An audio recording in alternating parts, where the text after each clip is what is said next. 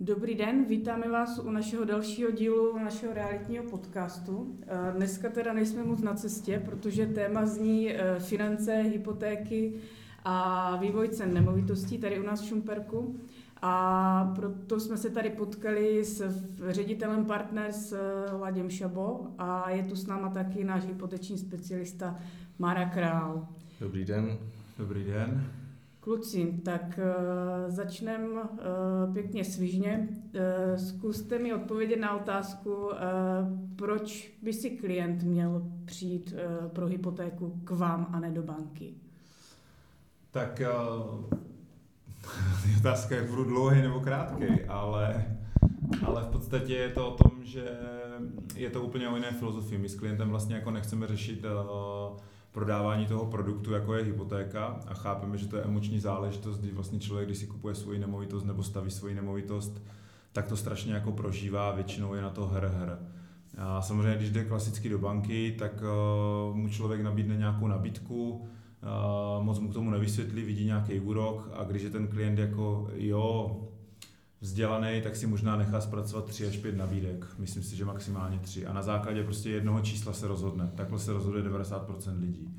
Když ten člověk přijde k nám, tak my v první řadě s ním vyřešíme to, na co to chce, jakou má představu a hlavně s ním probereme ty nejdůležitější věci, jak chce žít i s tou hypotékou.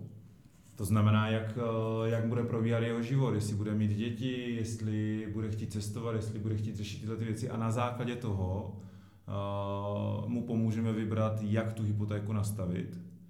A vždycky ji chceme nastavit tak, aby vlastně, pro mě to není jako hypotéka, pro mě je to program financování bydlení a, a vlastně s ním projdeme, jak to všechno nastavit bezpečně. I v případě toho, kdyby se něco stalo, aby ta rodina měla ten příjem zabezpečený určitě s ním projdeme i ty věci, o tom pak asi bude mluvit Marek, eh, jak moc jít jako na hranu s tím placením té částky, protože dneska ty banky vás pustí do 45% vašeho příjmu, to my prostě v podstatě jako nedoporučujeme, my říkáme maximálně 30 a, a umíme i vymyslet samozřejmě i program, jak tu hypotéku eh, relativně eh, předčasně splatit třeba o 10, o 12 let dřív a ušetřit na každý milionu 150 tisíc, takže když se dneska bavíme v Šumperku, že byty se pohybují od 2,5 milionů a, a nemovitosti, jako domy prostě jsme někde na pěti, tak těm lidem dokážeme ušetřit klidně 3 čtvrtě milionu až milion, což si myslím, že je velmi zajímavý.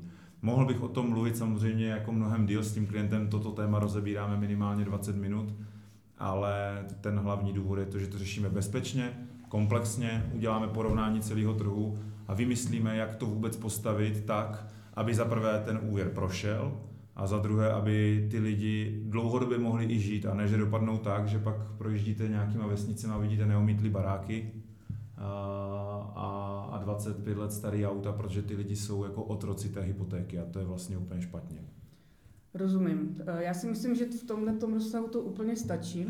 E, je to zajímavé. Mě osobně teda e, zaujala, zaujala nejvíc ta úspora a to si myslím, že je jako super. Eh, možná bych k tomu řekla i to, z mého pohledu jako realitního, eh, je hrozně moc důležitý a zejména v této době, aby ti lidi, ti kupující byli připraveni na ten nákup té nemovitosti. Uh, protože v podstatě dneska ta nabídka převyšuje obráceně. Poptávka převyšuje xkrát, desetkrát, dvacetkrát klidně tu poptávku. Pardon, nabídku. A teď jsem se do toho zamotala. Eh, zkrátka, nabídka je malá, poptávka je obrovská a pokud někdo chce eh, koupit dobře nemovitost, zajímavou nemovitost eh, a ne nějaký ležák starý, předražený, tak si myslím, že musí být připravený. Jo, i tak my to vlastně těm našim klientům realitním říkáme, pokud mi přijde nakupovat nemovitost, nestane se nebo nemůže se stát to, že prodávající bude čekat 14 dní na někoho nebo měsíc, než on se připraví, než si zjistí, než si skočí do banky. Takže myslím si, že i z tohoto pohledu je důležité vědět, co mě čeká, i z pohledu toho finančního, eh, když jdu nakupovat tu nemovitost. Tak, uh, Máro, um, dotaz na tebe. Může hypotéku dostat každý? No. Dnes se to tak trošku prezentuje, bych řekla. Úrokové sazby jsou eh, stále nízké. To je určitě pravda. Úrokové sazby jsou stále ještě nízké, navzdory tomu, že se teda už říkalo v podstatě loni, že budou růst, tak rostou teďka velmi pozvolna. Uh, nicméně si nemyslím, že hypotéku by mohl dostat každý, uh, protože jsou tam určité pravidla, které se samozřejmě musí dodržovat a ten klient, který vlastně se rozhodne kupovat nemovitost, by měl už předem minimálně si zvážit svoje možnosti a schopnosti, tak jak o tom mluvil Laďa. To znamená, v prvé řadě se vždycky posuzuje samozřejmě příjem, ten příjem by měl být eh, dostatečný na to, aby, aby ta splátka výsledná, která vznikne, eh, pak představovala, řekněme, maximálně 30 eh, těch, těch příjmů klienta nebo klientů, pokud žádají dva. Existuje samozřejmě spousta představ, které jsou z dřívejška, to znamená, dneska už se v podstatě neřeší, jestli žadatelé jsou ženatí nebo jestli jsou jako druh s družkou, ta, ty podmínky jsou stejné taky se častokrát jakoby e, říká, že hypotéka musí být za každou cenu v bance pojištěná. To jsou všechno takové věci, které už jakoby neplatí. Na druhou stranu ale platí spousta jiných omezení, které zase dříve nebyla. To znamená, je tady nějaký poměr mezi ročním příjmem a maximální vyšší hypotéky, je tady nějaký poměr uh, mezi, mezi maximální splátkou proti měsíčnímu příjmu. Pak samozřejmě jsou příjmy, které se uznávají a které se neuznávají, eh, takže je potřeba eh, opravdu se sejít, probrat tu eh, realitu z mé zkušenosti. Se málo kdy stane, že dvě hypotéky by byly úplně stejné, takže ke každé přistupujeme individuálně, s každým klientem individuálně procházíme jeho možnosti, schopnosti. A není to samozřejmě jenom o těch příjmech, jo? jsou tam i další věci, to znamená, jestli ten klient má nějaké vlastní zdroje, Občas se nám stane, že prostě klienti s relativně slušným příjmem přijdou a mají představu, že v podstatě dostanou například celou kupní částku, protože vlastně ten příjem mají dostatečně vysoký na to, aby spláceli a, a nevědí třeba, že tam jsou nějaká omezení, které, která určuje třeba Česká národní banka z pohledu toho, kolik si může vlastně půjčit eh, v poměru k té ceně té, té nemovitosti. A samozřejmě i ty odhady, které v podstatě řídí banka, tak jsou dány pravidlama banky. To znamená, každá banka to má trošku jinak, v každé bance ta nemovitost může být trošku jinak, protože každá klade důraz na něco jiného a je to poměrně složité. Takže určitě bych doporučil zavčas se o to začít zajímat, ideálně dávno předtím, než si třeba vyberu tu nemovitost, tak už začít řešit ty své možnosti, protože když jsem samozřejmě připraven, tak nejsem zaskočen. Takže z mýho pohledu určitě každý ne, snažíme se to udělat tak, aby samozřejmě jsme vyhovili maximum klientů, pokud ovšem je to v jejich zájmu. Určitě jsme nikdy nedělali a nikdy dělat nebudeme a nedoporučovali jsme, pokud na první pohled ta hypotéka by byla na klientovi síly, tak se mu to spíš snažíme rozmluvit i za cenu samozřejmě toho, že ten klient bude samozřejmě zklamaný, ale je to o nějaké dlouhodobé spolupráci, na které my si velmi zakládáme a je pro nás velmi důležité, aby ten klient eh, byl dlouhodobě spokojený. Já jenom, jenom doplním, uh, v podstatě jako v čem ty lidi jako dělají velkou chybu, že se na to nepřipravují. Uh, zkusím to vysvětlit, jak to myslí Mara. Za mě, když vlastně někdo začne být eh, aktivní, co se týče vydělávání peněz, to znamená, má nějaký úvazek, začal podnikat nebo prostě chodí do práce, má první výplatu, tak už by měl vlastně jako přemýšlet nad tím, co v tom životě jako finančního bude řešit. A když se nad tím zamyslíte, tak všichni jako to máme velmi podobný. Budeme řešit prostě vlastní bydlení, chlapi víc možná tíhnou za začátku nějakému vlastnímu autu, do budoucna prostě bude nějaká jako rodina, jednou třeba přijde nějaký důchod, jednou se budete muset starat o děti, že třeba budete platit na školu prostě a tak dál. Ale vlastně to bydlení je jako nejnákladnější věc společně s důchodem a víme, že přijde. A co jako nechápu, že si někdo žije na vysoké noze, přesně, třeba i vydělává hezký peníze, ale ty rezervy nemá. Takže je strašně důležitý prostě se na to od začátku vydělávání vlastně chystat, proto je dobrý mít svého finančního poradce nebo finančního kouče, který vás k tomu vede a připravuje vás na ty věci a neprodává vám produkty, ale tvoří s váma tu filozofii toho vašeho budoucího bohatství. To je první, za druhá věc doplním, když třeba nemají ty vlastní zdroje, tak se dá ještě pomoct tím, že třeba rodiče a, nebo v rodině je nějaká nemovitost navíc, která nám může jako pomoct, takže to je jenom tak na doplnění. Mm, poměrně často teďka řešíme dvě zástavy Máru, že jo, je to tak, ono to souvisí i s těma cenama těch nemovitostí, které tady na Šumpersku uh, jsou. Uh, já možná přeskočím úplně nakonec, jak, jak vidíte, kluci, vývoj cen těch nemovitostí. Já, já si můžu tak začnu, protože jsem to velmi nedávno řešil s dvěma odhadci, právě tuhle situaci a oni říkali, že samozřejmě ten vývoj, ten růst cen je naprosto legitimní. Nestává se a pravděpodobně se nestane, že by, že by ceny klesaly.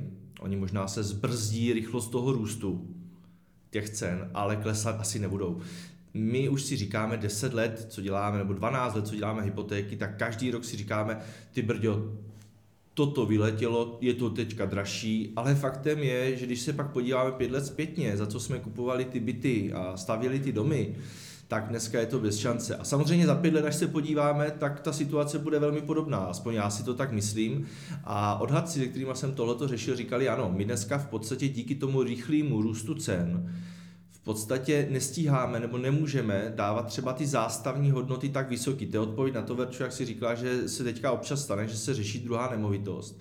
A je to proto, protože prostě referenční nemovitosti nejsou. To, co před rokem stálo 3 miliony, dneska stojí 3,8, 3,9 milionů a ten růst je enormní. A ten odhad si říká, ano, my za rok, až se prodá několik těch nemovitostí, které díky té poptávce jsou dražší, tak my samozřejmě ty odhady už budeme dělat tak jak, tak, jak dneska je tržní cena, protože budeme mít referenční nemovitosti. Ale pokud dneska se v šumperském okrese prodávají dva baráky za měsíc a my je musíme srovnávat s prodejem něčeho ekvivalentního, co ale bylo před rokem, protože prostě jiný, nabídce nic jiného není, no tak samozřejmě baráky byly no, hodně, hodně jakoby mm, levnější. Takže to je důvod, proč se to dneska řeší. Není to o tom, že ty nemovitosti by byly nadhodnocený. To je trh, Trh prostě nejde nadhodnotit nebo podhodnotit. Trh je nabídka, poptávka. To znamená, pokud já za něco chci a jsem na to ochotný zaplatit, tak ta cena je ta správná. Takže neřekl bych, co je nad nebo podhodnocený. Je to o tom, že těch referenčních nemovitostí je zkrátka málo a díky tomu ty odhady občas třeba nevídou. Na druhou stranu my říkáme odhad, on to není odhad, to, co dělá vlastně odhadce pro banku, ale je to vlastně zjištění eh, nějakých rizik spojených se zástavou nemovitosti a jak jsem už říkal před chvílí, každá banka má svoji metodiku, takže se může velmi lehce stát, že odhad v jedné bance je o 20 třeba procent rozdílný než odhad v jiné bance a právě proto jsme tady my, protože my už dopředu víme zase v které bance je to, jak bude vycházet, jak to tam bude zhruba vypadat a s jakou nemovitostí třeba jít do jaké banky, eh, protože úroková sazba určitě u hypotéky není zdaleka všechno. Jo, já jenom doplním, tohle je důležitý, že víme, samozřejmě taky nás to může překvapit, ale cca víme, jak, jaký kvartál, prostě jaká banka, jak dělá ty odhady a jaký tam jsou výhody. Takže kolik, fakt to jako kolikrát není o rokové sazbě a kvůli desetině třeba si ten člověk vybere jako banku, kde, kde pak ten odhad vyjde hůř a třeba vůbec mu ten, ten jeho sen se nezrealizuje. Jo. Takže tohle je strašně důležitý. A ten důvod, proč ty nemovitosti rostou, je samozřejmě taky i ten, že reálně třeba tady v Šumperku vůbec jako se nový nemovitosti vlastně jako nestaví. A nemám tady čísla ještě za rok 2020, vím, že tady vznikl jeden bytový dům, ale v podstatě za posledních deset let podle Českého statistického úřadu, otázka je, kdo to tam všechno přiznává, jak se to jako počítá, ale v Šumperku vzniklo za 10 let 47 bytů. Za 10 let. Jo, takže to je odpověď na to, kam se ty ceny budou vyvíjet. Pokud prostě bude větší poptávka než nabídka, tak automaticky prostě to jako poroste. To tak jako je, to souvisí s tím, že když je něčeho málo, tak roste cena. Prostě to tak jako je. Jo, minulý rok se, teda v roce 2019 se udělalo 7 bytů, v roce 2018 3. Takže, takže asi tak. Eh, já to musím říct nahlas, protože nemáme eh, videozáznam, ale teďka nám s Márou trošku spadla brada. Eh, to je hodně, hodně jako nízké číslo. Samozřejmě vznikají tady byty, předělávají se různé bývalé komerční nemovitosti a tak dál.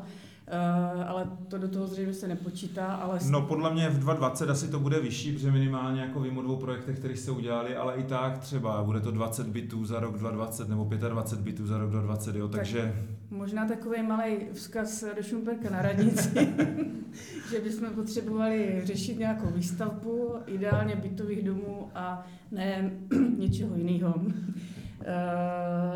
dobře, super. Uh, Samozřejmě vidíte to i na pozemcích, jo, tady v horách i v okolí prostě dneska půda a obecně ten majetek, ty lidi prostě, je to spojené s tím, že máte jako sen mít vlastní bydlení. V Česku pořád jsme jako kdyby takže to máme ve svém DNA, máme to v tom mindsetu, prostě jsme takhle jako nastavení a, a proto vlastně ty ceny i takhle jako rostou. Jo? A když Mára si třeba pořizoval pozemek prostě mimo Šumper, tak jsem mu říkal, že je blázen, že bude dojíždět, dneska si říkám, že on to udělal dobře, protože to koupil za pár peněz a i tam už dneska je to třeba pětkrát, šestkrát dražší jako, a to uběhlo pět let. Jo? Jestliže se cena pozemku prostě tady zvedne o 500% za pět let nebo za, za šest nebo za sedm, jak dlouho tam bydlíš, hmm. a, tak tak je to šílený. No. Ale nikdy to nepůjde dolů ty pozemky, že jo? Protože lidi chcou prostě jako bydlet. A víc ještě možná k tomu bych dodal, že my jsme, jak říkal Aďa, my jsme v Evropě trošku jako exotí v tom směru, že opravdu chceme mít své vlastní bydlení. V Evropě to není absolutně jakoby zvykem a Evropa z toho má trošičku strach a snaží se to nějakým způsobem ovlivňovat. Takže už dneska jsou náznaky ze strany Evropské unie, aby vlastně se daleko, daleko víc zpřísnily hypoteční úvěry. Takový to, že dneska dostane někdo 90 nebo 80% z hodnoty nemovitosti, si myslím, že dlouhodobě nebude reálný. A ty spíše pohybovat někde k 50-60% a zbytek budete mít, muset mít vlastní zdroje. A to je proto, protože Češi tím, že si koupí někde to své hnízdečko, tak se pak nechtějí moc stěhovat za prací. Což se Evropské unii nelíbí, protože tam je běžný, že všichni bydlí v nájmech. Samozřejmě můžeme si o tom pak myslet to, že v důchodě člověk takhle má svoji nemovitost placenou hypotéku a neplatí žádný nájem. A já si osobně nedokážu představit dneska platit třeba nájem v důchodě a ještě, ještě z toho jakoby být schopný žít. Takže pro, jako pro mě koupit vlastní nemovitosti je naprosto jasná volba. Protože bez toho uh, si ten důchod jako opravdu neumím představit v dnešní době tržního nájmu, který je samozřejmě odráží ten trh, tak si nedokážu představit, že bych takhle fungoval. Nicméně myslím si, že ta doba na koupi vhodné nemovitosti je opravdu právě dneska a nejsem, nejsem, nemyslím si, že do budoucna ty podmínky budou lepší. Jo, vždycky se to říká u investic, nejlepší čas začít investovat je dnes a myslím si, že u toho nákupu nemovitosti to platí úplně stejně. Přesně tak, navíc když, pardon, zase to prodlužím, ale navíc když máte tu vlastní nemovitost a dostanete tu pracovní nabídku, tak není nic jednoduššího se odstěhovat, platit si nájem v tom městě, kde tu pracovní nabídku máte. Na druhou stranu dneska ze Šumperka jste v Praze za dvě hodiny, chápu, že každý den tam dojíždí do blbý, ale v Brně jste za hodinu a čtvrt, v Olomouci za půl hodiny, když to teď přeháním, jo. Takže tak v Ostravě taky za hodinu a čtvrt, takže ono jako za tou prací se taky dá a když už tak si pronajmete, eh, tak si pronajmete v tom městě něco a tu stávající vaši nemovitost zase dáte na, do, do pronájmu někomu jinému a ve finále prostě máte tu jistotu, že máte to svoje. Takže v tomhle směru jsme rarita. A v Americe, v Anglii, že jo, v Londýně si ani nikdo nemůže koupit vlastně byt, to jako nejde, že jo. Skrz ty ceny, to stejný Mnichova, tady ty velké města, Brusel a tak dále. A my pořád to tady jako ještě jako jde, takže dokud to jde, tak je potřeba to řešit. A proto si myslím, že je teďka ten boom, že i ty lidi si to začínají uvědomovat, ano. že vidí, jak ty ceny jako strmě rostou, tak ano. proto vlastně i ten hypoteční trh teďka zažívá i přes všechny predikce České národní banky a pana Rusnoka vlastně, který se to snaží nějakýma vyjádřeníma jako zbrzdit, tak stejně to jako roste. Minulý rok se taky říkalo, že ty hypotéky strašně půjdou nahoru, úrokové sazby. První kvartál se zvedly o 3-4 desetiny, ale přes ten enormní zájem prostě najednou to zase šlo dolů a, a ve finále tady byly hypotéky za 1,69. A sám jsem si vyřizoval vlastně refinanc svoji a, a trhl se rekord, jo. A vypadá to, že ten rekord se tenhle rok jako zase jako překoná, jo. Takže... Já jenom k těm číslům teda, můžu jen bez otázek. Určitě, to už jenom tady poslouchám. První, první, první kvartál tohoto roku máme v hypotékách, nebo v České republice se udělali hypotéky za 100 miliard korun no. za tři měsíce. Jo? Za tři měsíce se proinvestovali, proinvestovalo za bydlení 100 miliard korun na hypotečních úvěrech, což je jakoby neuvěřitelně vysoký číslo vzhledem k tomu, že v podstatě ještě se pořád jakoby e, zaklínáme koronavirem, že jsme ochromení, že trh je ochromený, Nemyslím si, že je ochromený. Určitě ne ten eh, finanční, určitě ne ten realitní, protože veškeré finanční trhy rostou, rostou, eh, rostou realitní trhy, eh, rostou objemy hypoték, takže z tohoto pohledu určitě ne. A máme číslo za minulý rok? Kolik to bylo za minulý rok? Někde bych ho asi našel, myslím, že to bylo něco kolem do, do, do, do 300, do 300 tisíc to bylo. 2019 bylo myslím 227 miliard. No. Bylo to tak nějak kolem no. 250, nebo, a, jo, a dneska máme za kvartál 100 miliard hypoték, jo, takže opravdu je to, je to odraz toho a navíc ještě nám k tomu hraje inflace, protože vlastně dneska, když si někdo kupuje nebo půjčuje, třeba chce si koupit investiční nemovitost, tak dneska si vlastně půjčuje hypotéku pod hranicí inflace. To znamená, že si půjčuje peníze levněji, než kdyby mu leželi na účtě. Takže i z tohle z toho pohledu je to třeba velmi, velmi zajímavý, i z hlediska těch investičních nemovitostí. Tahle ta doba nebývá často, aby to takhle bylo, že hypotéky jsou poměrně výrazně pod inflací. A už se pustím ke slovu, Verčo. Eh, já poslouchám, ale eh, v zásadě vy jste řekli stejně všechno, na co jsem se chtěla zeptat. Takže Výborně. já bych to možná uh, nekomplikovala, ale ještě na závěr bych se vás zeptala, dvě věci tady mám. Eh, máme tady nastavenou vlastně spolupráci eh, realitní a finanční eh, Partners a Next Reality. Tak možná, když bys k tomu řekl pár slov, jak to funguje, jaký benefity teda ty naši klienti můžou očekávat, kromě těchto závažných, zásadních, ano. důležitých informací, které tady do, do této chvíle zazněly. Jasně. Eh, tak pokud klient zvolí tuhle cestu, tak samozřejmě v první řadě je to pro něho neuvěřitelně pohodlné, protože on nám dá v podstatě pouze informace o svém příjmu a my všechno ostatní vyřizujeme za něho. To znamená, my tím, že spolu velmi úzce komunikujeme a spolupracujeme na denní bázi, tak v podstatě veškeré návrhy smluv, veškeré doklady od prodávajících, všechny tyhle věci, které normálně samozřejmě klient musí nějak zjišťovat a přeposílat, tak tohle to neřeší. To znamená, klient nám prokáže svůj příjem a pak vlastně čeká a my všechno vyřídíme ve spolupráci s realitkou, to znamená, on je úplně v klidu, může si plánovat stěhování, může si vybírat tapety nebo nábytek, protože všechny ostatní starosti s tím převodem té nemovitosti a s tou vyřízením toho úvěru jsou na nás. Takže je to pro něho neuvěřitelně pohodlný. Zároveň, pokud by se stalo, že by mu hypotéka nevyšla, to znamená ne z jeho vůle, ale prostě, že by tam zasáhla nějaká vyšší moc a prostě hypotéku nedostal, tak neriskuje rezervační poplatek, protože v případě, že řešíme hypotéku spolu v rámci spolupráce Next Reality Partners, tak má eh, garantováno, že rezervační poplatek je pro něho vratný. A v neposlední řadě, pokud se ten klient s námi opravdu rozhodne ten svůj plán spolu s tou hypotékou správně nastavit, a rozhodne se opravdu jako udělat si ten, eh, ten úvěr svědomitě a udržitelně, tak nejenom, že ušetří těch 150 tisíc na každém milionu, co tady říkal Laďa, ale navíc ještě nebude platit ani poplatky za vklady na katastr, což je myslím si, že další obrovská, obrovská výhoda, protože dneska je vklad zástavního práva 2000 korun a to má ušetřený. Nemluvím o tom, že má samozřejmě zdarma odhad nemovitosti a ostatní věci, takže ušetří jak v tom začátku tisíce korun, tak starosti, a hlavně může být naprosto v klidu, že se nemůže, že se nemůže nic stát v případě, že by nedostal tu hypotéku, že by o ty peníze vlastně přišel. Takže těch výhod tam hodně a určitě doporučuji, protože my touto cestou řešíme hodně těch nemovitostí, máme už spolu vyřešených hodně hypoték a díky tomu už máme nějaký pracovní rytmus, Řekla bych to tak. Sedlo si to velmi dobře. Tak, takže, takže jsme schopni opravdu spoustu věcí vyřešit a klienta v podstatě nezatěžovat s ničím, s čím by normálně třeba klasicky se musel zabývat. Já si myslím, že to je velmi pohodlná cesta, protože samozřejmě těch informací pro toho klienta při nákupu nemovitosti je ohromné množství. E, řeší se realitní obchod, vůbec konkrétní nemovitost se řeší finance, protože není to taky vůbec, vůbec jako jednoduchý odvětví. A není zase potřeba zbytečně se v některých věcech jako babrat a řešit, co můžeme, co můžeme udělat vlastně my. Hmm. Jo, takže já to hodnotím velice dobře.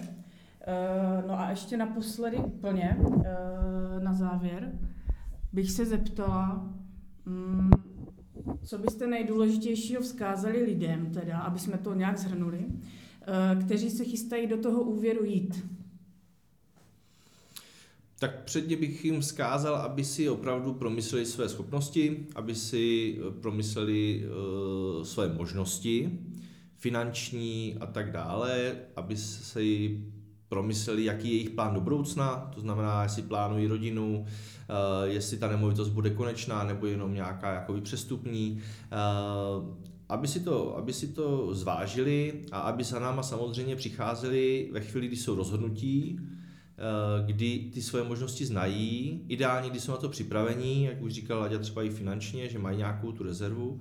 A především, aby přicházeli včas, protože hypotéka není otázka týdne nebo 14 dnů. Hypotéka, říkám standardně, se vyřizuje většinou měsíc. V této době to bývá někdy možná i déle.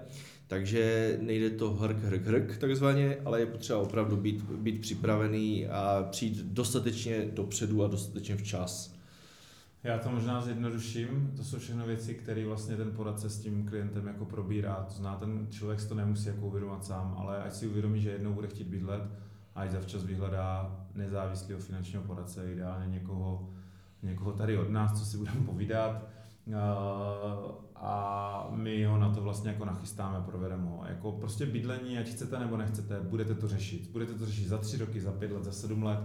A čím dřív vlastně se o tom budete bavit s odborníkem a s nezávislým profesionálem, tak tím líp vás na to nachystá a pak nebudete překvapení a bude to pro vás easy a ve finále ta úspora může být mnohem vyšší než 150 tisíc na milionu, protože vlastně na to budete nachystaní. A to je to jako nejdůležitější. Sama víš dneska, v těch realitách, když ty lidi jsou na to nachystaní a ten prodávající prostě většinou dneska třeba prodává, zároveň staví nebo kupuje, taky spěchá na peníze a kolikrát se rozhodne, jo, vidím, že tenhle klient je, nebo tenhle zájemce je nachystaný, má tady půl milionu našetřený, plus prostě má jako předjednaný, že dostane hypotéku, tak to radši podepíšu s ním, než abych tady dva měsíce čekal, jestli to někdo jako schrastí, protože zjistí, že vůbec má dost dokládat nějaký doklady a tak dále.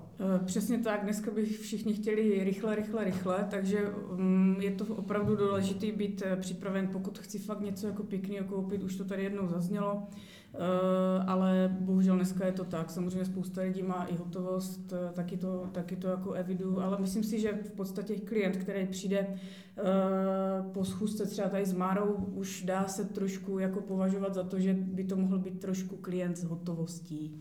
Jo, že v podstatě potom jsou všechny ty procesy rychlejší, máme to předchystaný. Uh... To je vlastně jedna z těch výhod, že, že, že vy jako realitka, pokud zastupujeme toho prodávajícího, tak ten kupující tady to probere s tím Markem a jde na tu prohlídku, nebo po té prohlídce cca do dne, do dvou, jako ví ten, eh, vy jako realitka, my jako finančníci, i ten klient, i oba dva ti vlastně klienti ví, jestli je to reálný ten obchod, jako se s ním zdržovat nebo nezdržovat.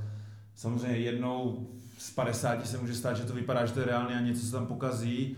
Většinou něco, co ale nikdo na začátku neví. Jo. To je taky důležité možná říct, ještě když to jako řešíte s náma, tak uh, my nejsme žádný finanční úřad, ani nejsme jako někdo, kdo by to potřeboval někde vykládat. My potřebujeme vědět úplně všechno. Když řeknete na začátku všechny informace, poradci, ale fakt všechny, co se týče vašich závazků, vašich příjmů, vašich nějakých i třeba jako škraloupů, který máte, tak, eh, tak vám to jenom pomůže, neuškodí vám to, protože když to zatajíte, tak vám to uškodí v tom smyslu, že prostě ta banka to třeba vyřizuje 14 dní, pak se na něco takového přijde a hnedka se na vás dívá úplně jinak a prostě třeba jenom kvůli té věci, že se to neřešilo na začátku, že jsme to nepostavili jinak, protože i když je nějaký problém, tak my můžeme postavit jinak ten obchod, dá se to vymyslet, ale když my fungujeme s nějakýma číslama, bance něco prezentuje s nějakýma číslama a pak se prostě něco někde najde, tak to už je pozdě. Takže všechny ty informace říkat na začátku, to jsme možná jako nezmínili a to je, to jako je důležitý. důležitý. To je důležitý, jednou je to to zhrnu, v podstatě dneska jsou banky, které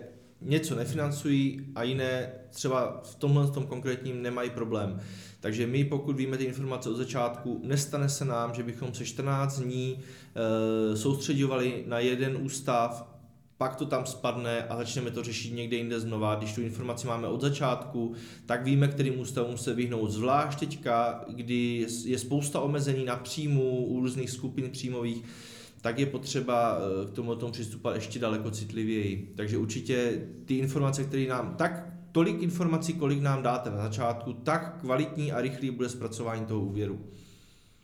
Ono to chce trošku té důvěry i v realitním obchodě a stejně tak vlastně v tom finančním, určitě. takže, takže určitě takto my se i, i k těm klientům našim stavíme, uh, proto nám to trošku jako funguje dobře, bych řekla, a budeme v této spolupráci samozřejmě pokračovat dál. Jenom k té důvěře, k těm zkušenostem, ono taky tím, že máme máme kontakty. Už jsme dlouho docela. Jo, ale já jenom vysvětlím, proč je dobrý.